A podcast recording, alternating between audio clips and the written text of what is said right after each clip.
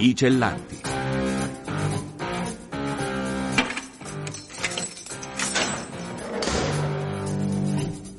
Liberi di raccontare storie dal carcere.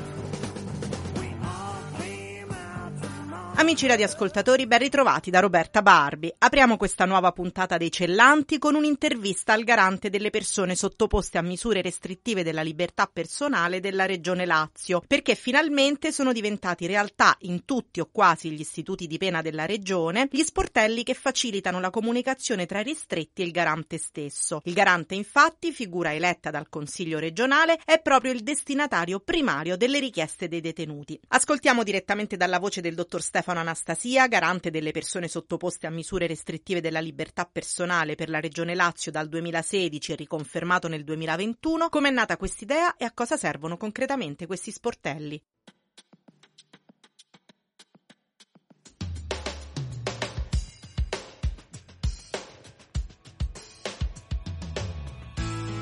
Questi sportelli servono a consentire a ciascuna persona detenuta di potersi rivolgere al garante e porgli le questioni, sia le richieste di informazione rispetto alle loro condizioni detentive, sia i reclami che vogliono proporre al garante. Il garante è per legge destinatario dei reclami delle persone detenute, i reclami delle persone detenute devono poter arrivare al garante nel modo più rapido e anche più riservato possibile. Certamente i detenuti lo possono fare scrivendo al garante, ma io credo che sia molto più importante invece essere presenti e considerare consentirgli di parlare, spiegare quali sono i loro problemi e per vedere che cosa il garante può fare per aiutarli sostenerli.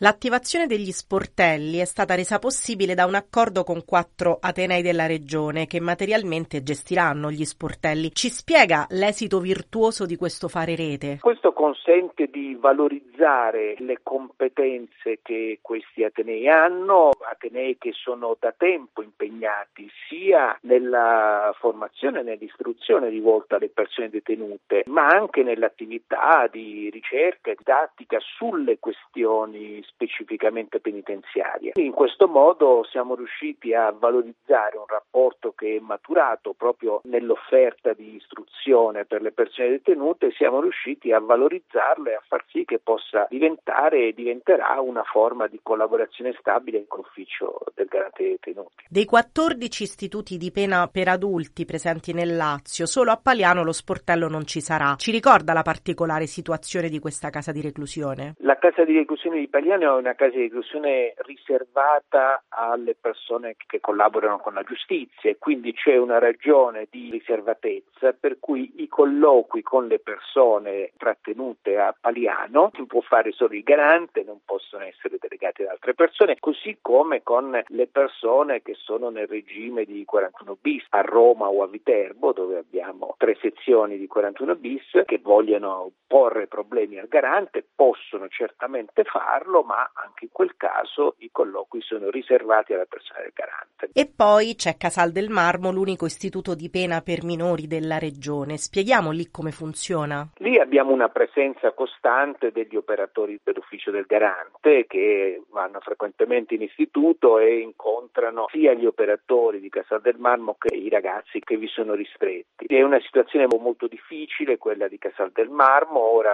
noi abbiamo partecipato all'inaugurazione di questo laboratorio della pasta promosso dalla Caritas diocesana di Roma e che è una grande opportunità di formazione e di inserimento lavorativo per i ragazzi che sono a Casal del Marmo, ma è una esperienza che andrebbe moltiplicata. Le carceri del Lazio sono afflitte da sovraffollamento e carenza di personale ormai cronica. Quali richieste richieste si aspetta che arriveranno maggiormente da questi sportelli? Quello che sappiamo è che le, le richieste che vengono dalle persone detenute sono innanzitutto richieste che hanno a che fare con eh, i legami e le relazioni con i propri familiari, perché tante persone detenute sono lontane dalla stabile dimora della propria famiglia e quindi hanno difficoltà a fare colloqui, hanno una difficoltà anche a immaginare una prospettiva di reinserimento, perché se si è lontani dal luogo dove poi effettivamente si andrà a vivere è anche difficile immaginare un percorso di accompagnamento e di reinserimento. Un altro problema che sta emergendo con forza in questi giorni è quello sanitario, tra l'altro strettamente correlato con il sovraffollamento e la carenza di personale, soprattutto di polizia penitenziaria, perché il 35% dei detenuti deve annullare le visite specialistiche esterne al carcere proprio perché mancano gli agenti per le scorte. Come tutelare allora il diritto alla salute che è un diritto costituzionale? Certamente, oltre che ipotizzare il rafforzamento dei nuclei di traduzione della polizia penitenziaria in modo tale da garantire queste visite, forse vanno stabiliti anche dei diversi criteri di priorità nel lavoro del nucleo traduzione. Quello che va fatto vanno potenziati sia i servizi sanitari interni, noi oggi abbiamo una grandissima difficoltà a reperire personale sanitario disposto a lavorare all'interno degli istituti di pena e questo ovviamente costringe a servirsi di più dei servizi esterni e quindi a gravare di più sulle carenze ai noi della polizia penitenziaria. E poi va effettivamente portato a compimento il piano regionale per l'assistenza in telemedicina per la popolazione della regione che ovviamente può andare a beneficio anche della popolazione detenuta.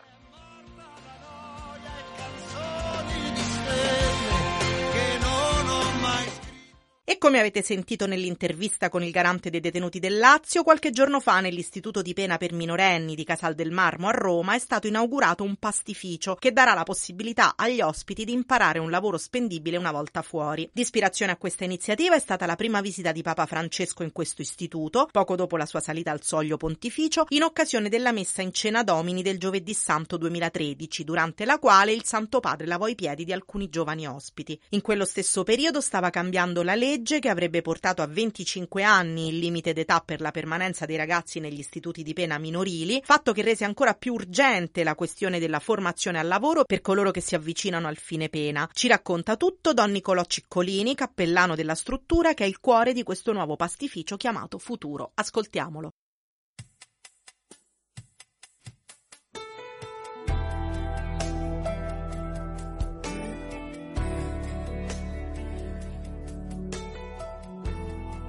L'idea nacque durante quella visita del Papa quando venne per la prima volta a celebrare l'Eucaristia del Giovedì Santo insieme ai ragazzi. Il Papa lanciò questo messaggio di non lasciarsi rubare la speranza e a Padre Gaetano, che era allora il cappellano del carcere, disse dobbiamo fare qualcosa per questi ragazzi. Padre Gaetano aveva già da tempo messo in piedi una casa famiglia dove accogliere i ragazzi, però era necessario non solo offrire un posto letto ai ragazzi ma anche un lavoro, in particolare ai ragazzi maggiorenni che erano detenuti all'interno del carcere minorile. Una volta a regime il pastificio produrrà fino a due tonnellate di pasta al giorno che sarà venduta nei supermercati e servita nei ristoranti aderenti. Per ora vi lavorano tre giovani, due in esecuzione penale esterna e una ragazza in articolo 21. Qual è il loro feedback? Si stanno trovando bene. Innanzitutto hanno trovato un clima molto familiare, anche se è lavorativo a tutti gli effetti. Ragazzi sono assunti a contratto e hanno anche degli orari da rispettare, però hanno trovato un clima familiare perché innanzitutto ci sono persone che loro conoscono, quindi ci sono io, c'è anche una suora che collabora con me all'interno del carcere, che facciamo un po' da ponte noi con eh, questa realtà del pastificio che è all'esterno del carcere. E poi comunque c'è una squadra di tutor che si cerca comunque di aiutarli, di insegnargli un mestiere, di insegnarli proprio a lavorare. Quindi loro sono motivati, sono contenti perché vedono almeno prospettarsi davanti a loro la possibilità di un futuro diverso. Poi spetterà ognuno di loro. Il pastificio è ospitato in una palazzina che è stato necessario ristrutturare ed è gestito dalla società cooperativa Gusto Libero in collaborazione con la direzione dell'IPM, con il Centro di Giustizia Minorile di Lazio Abruzzo Molise e il Dipartimento per la Giustizia Minorile e di Comunità. Quanto è importante fare rete per progetti così ambiziosi? Tantissimo, ci si accorge che quanto sia vera quella espressione che il Papa ha richiamato tante volte per educare un bambino, per educare un giovane occorre un villaggio e alla fine tutti questi soggetti compongono un villaggio, bisogna proprio aiutarsi a costruire questa rete, una sorta di rete di salvataggio. Ecco. La cosa più importante è sia offrire delle opportunità concrete, al tempo stesso offrire delle relazioni positive, degli adulti credibili e positivi intorno a loro. La realizzazione di questo sogno, possiamo chiamarlo così, è stata possibile grazie al sostegno della CEI e della Caritas italiana, nonché della diocesi di Porto Santa Rufina. La Chiesa è sempre in prima linea nella pastorale carceraria o potrebbe fare di più? La Chiesa investe tanto, grande impulso chiaramente lo dà il Papa, perché in ogni sua visita il carcere c'è quasi sempre. Lui è sicuramente quello che ha facilitato anche un'attenzione maggiore da parte dei pastori, da parte dei sacerdoti, da parte dei vescovi verso questa realtà, che per troppo tempo forse e ancora tante volte è considerato un po' una pastorale di serie B. È molto bello il nome che avete dato a questo pastificio, Futuro, racchiude già la sua mission, cioè proiettare i ragazzi fuori, appunto nel loro futuro. L'abbiamo scelto perché questo è il desiderio più grande che abbiamo nel cuore, cioè il pastificio nasce dal bene che vogliamo ai ragazzi. Il bene più grande che vogliamo loro è che possano sentire innanzitutto che la loro vita non è sbagliata e quindi è capace anche di, di donare qualcosa di bello e di positivo. Anche il fatto stesso che il pastificio sia posto fisicamente all'esterno del carcere, pur rimanendo nella cinta muraria, ha proprio questo significato. Innanzitutto che ogni ragazzo possa prendere in mano la propria vita con responsabilità, imparare a vivere con gli altri, imparare a vivere con se stesso, però proiettarsi verso un futuro migliore. Ancora, ancora. E cambiamo argomento. Qualche giorno fa l'Associazione Italiana Giovani Avvocati ha presentato a Genova il primo libro bianco sulle carceri che contiene il resoconto dei sopralluoghi che le diverse delegazioni locali dell'AIGA hanno fatto negli ultimi due anni in quasi 100 istituti di pena italiani. Il volume è stato dedicato a Papa Francesco che con le sue parole rivolte ai giovani avvocati quando li ricevette a margine dell'udienza generale del 6 settembre scorso è stato di ispirazione. Tra obsolescenza dell'edilizia carceraria e criticità su tematiche fondamentali quali quella sanitaria, il neoeletto presidente dell'AIGA Carlo Foglieni ci racconta che fotografia ne esce del mondo carcerario italiano.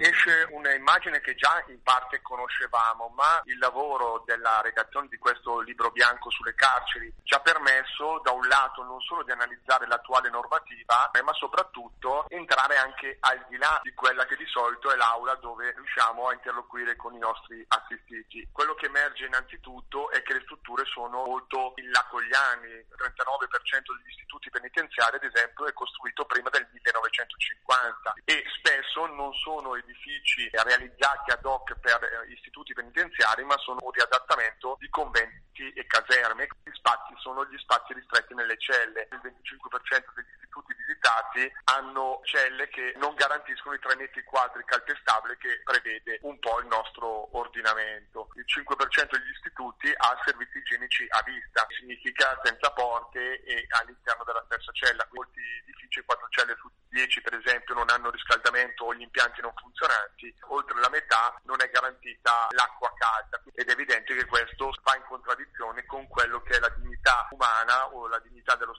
detentivo che non solo la Corte europea dei diritti dell'uomo ma anche la nostra Carta Costituzionale garantisce ad ogni persona e soprattutto ai detenuti. Oltre all'analisi della situazione, il documento offre delle proposte di modifica dell'ordinamento penitenziario, alcune formulate da AIGA ma non solo. Quello noi abbiamo pensato è sicuramente quello innanzitutto di mappare una mappatura delle, dell'edilizia giudiziaria, quindi dei carceri, anche attraverso l'istituzione di un ufficio statistica in grado di monitorare costantemente anche l'andamento della popolazione carceraria in Italia. Una gran parte è composta dalla popolazione straniera e un'altra gran parte da tossicodipendenti e quindi anche qui la proposta è magari permettere di scontare le pene o al di fuori dal carcere o comunque attraverso anche un percorso di cura. Avete dedicato la vostra opera a Papa Francesco, affermando che le parole che vi ha rivolto quando vi ha ricevuto in udienza qualche mese fa vi sono state di ispirazione.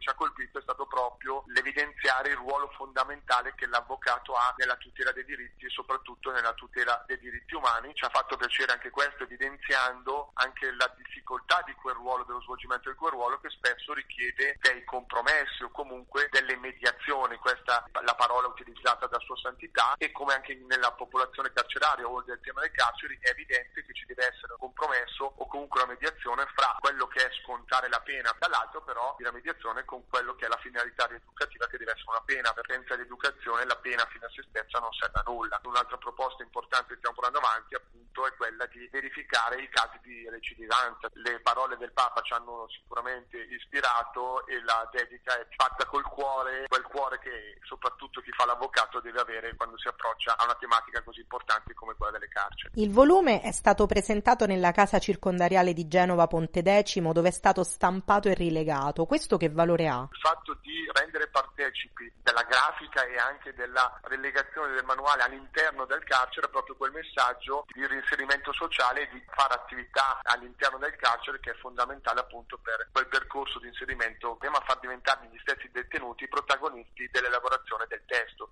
in quell'ottica di inclusione che deve ispirare tutti noi e soprattutto il mondo dei giuristi. Questo primo libro bianco testimonia l'impegno dei giovani avvocati attivi in ambito penale nei confronti dei detenuti. Lei è appena stato eletto presidente dell'AIGA. Quali sono i suoi buoni propositi? Il libro bianco di fatto è stato un po' il primo passo, cioè abbiamo voluto non solo limitarci a un'analisi del problema carcerario, ma guardando proprio con i nostri occhi la situazione. E questo è un primo passo che porta a elaborare una riforma dell'ordinamento penitenziario che noi presenteremo alle competenti istituzioni. E torniamo a Roma, dove la scuola Pontificia Pio IX, affidata alla congregazione dei fratelli di Nostra Signora della Misericordia, una congregazione peraltro nata in carcere, sta per intraprendere un progetto artistico piuttosto originale, nato in collaborazione con Operazione Cuore ETS e con l'associazione Fratello Emanuele Francesconi Onlus. Nel mese di gennaio prossimo, alcuni alunni delle quinte superiori dipingeranno assieme allo street artist Maupal in arte Mr. Pop alcuni murales all'interno della casa circondariale di Massa Marittima in provincia di Grosseto. Grosseto. Non è la prima volta che il Pionono e Maupal collaborano, l'anno scorso infatti alunni di varie classi, sotto la guida dell'artista, avevano realizzato murales sul tema della misericordia. L'arte consente di aprirci al prossimo, all'altro e a Dio. Questo è il pensiero del direttore della scuola pontificia Pio IX, fratello Andrea Bonfanti, che ci racconta questa storia.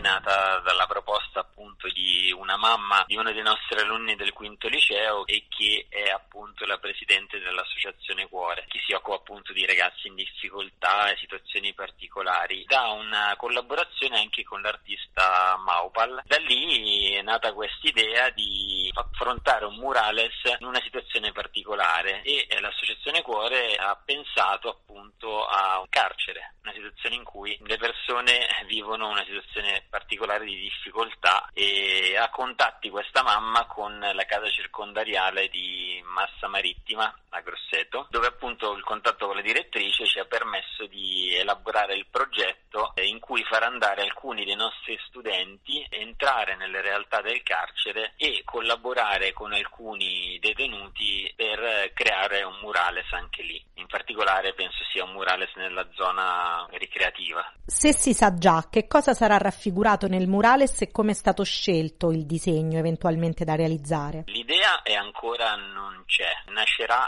sicuramente da quello che ci sarà nelle prime ore di rapporto tra i nostri alunni e le persone del carcere che collaboreranno con noi nella realizzazione del murales. Nel progetto i ragazzi saranno guidati dal famoso street artist Maupal in arte sì. super pop, che per voi è una sì, vecchia esatto. conoscenza in quanto ha seguito alcune classi lo scorso anno per il progetto Arsi in Scola. Abbiamo proprio iniziato e voluto questa collaborazione con lo street art eh, Maupal perché avevamo idea di creare dei dipinti su parete ispirati alla misericordia, al tema della misericordia che fa parte un po' della nostra congregazione. Visto che appunto abbiamo questo carisma particolare, chiedere ai ragazzi di tutte le varie fasce di età, dalla primaria al liceo, di mettere sulle pareti qualcosa di fisso per far pensare subito all'idea della misericordia. È nato davvero qualcosa di, di particolare, di bello che ha rappresentato attraverso gli occhi dei bambini e dei ragazzi quello che effettivamente è la misericordia vissuta nel quotidiano. I suoi allievi lavoreranno a fianco dei detenuti. Come li state preparando in quanto educatori a questa esperienza? È sicuramente un'esperienza che sarà un'esperienza forte, entrare anche in un ambiente in cui si è separati da tutto. Il titolo anche del progetto è Arte senza confini perché l'arte speriamo possa aiutare anche questi detenuti a uscire dai confini fisici che il carcere purtroppo crea. E come stiamo preparando i ragazzi? Attraverso dei piccoli incontri per fargli capire che cosa significa vivere una situazione come quella che può essere del detenuto, attraverso incontri informali durante l'ora di religione, ma anche attraverso dei piccoli video, delle attività che facciamo insieme, per capire anche che cosa vuol dire la realtà delle carceri oggi, che è sicuramente una realtà complicata, difficile da capire, soprattutto per i ragazzi che vivono in situazioni completamente diverse e che non sono abituati a vivere in un contesto di reclusione, anzi con tutto quello che hanno a disposizione, dal cellulare a qualsiasi mezzo di comunicazione, la reclusione è qualcosa di veramente impensabile nella società contemporanea. Quello artistico è un linguaggio universale che tutti possono comprendere e che può gettare un ponte tra la società e il carcere che, per dirla con un'espressione di Papa Francesco, è sicuramente la periferia delle periferie. Cosa pensa di questo tema? Che l'arte sicuramente è fondamentale. Tira fuori, penso, il meglio di sé, quell'espressione di sé che può in qualche modo rapportarci a Dio e agli altri in modo diverso.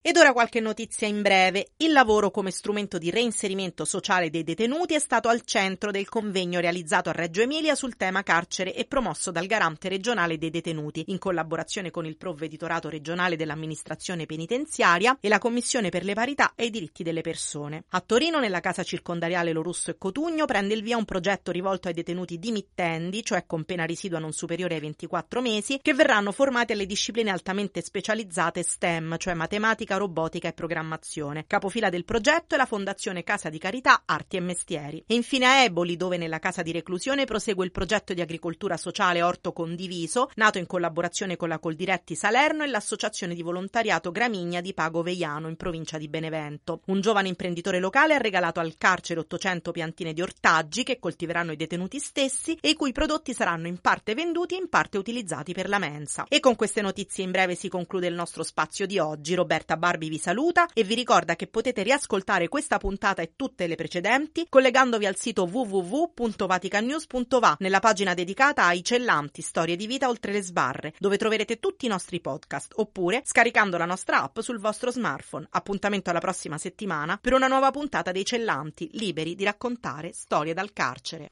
I cellanti.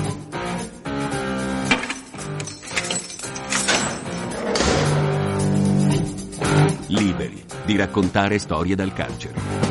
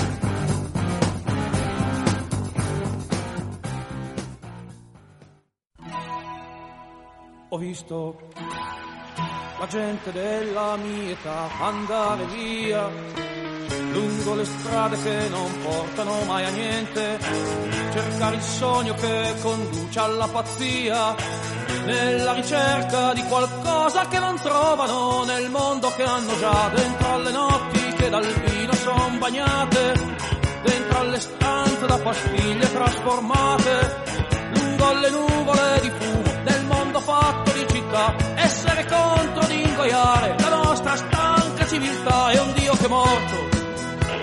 ai bordi delle strade Dio è morto, nelle auto prese a rate Dio è morto, nei miti dell'estate Dio è morto, mi han detto che questa mia generazione ormai non crede in ciò che spesso ha mascherato con la fede nei miti eterni della patria o dell'eroe, perché è venuto ormai il momento che falsità che di fatto è di abitudine e paura, una politica che solo far carriera, il perbenismo interessato, la dignità fatta di vuoto, l'ipocrisia di chi sta sempre con la ragione mai col torto, è un Dio che è morto, nei campi di sterminio Dio è morto, coi miti della razza Dio è morto, con gli odi di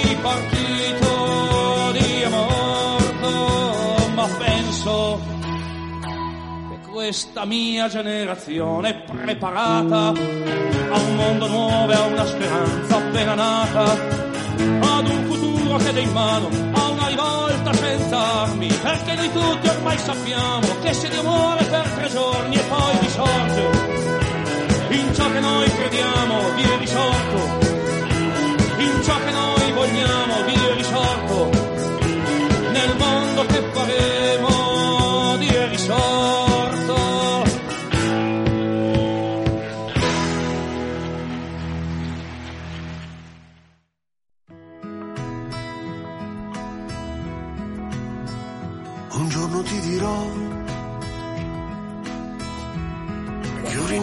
rinunciato alla mia felicità per te. E tu riderai, riderai, tu riderai di me. Un giorno ti dirò che ti volevo bene più di me.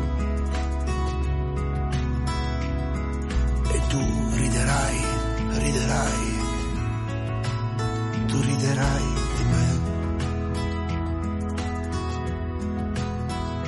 E mi dirai che un padre non deve piangere mai, non deve piangere mai.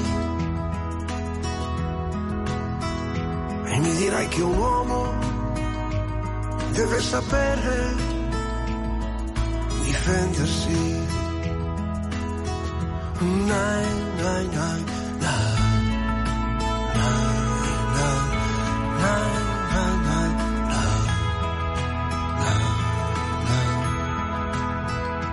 giorno ti dirò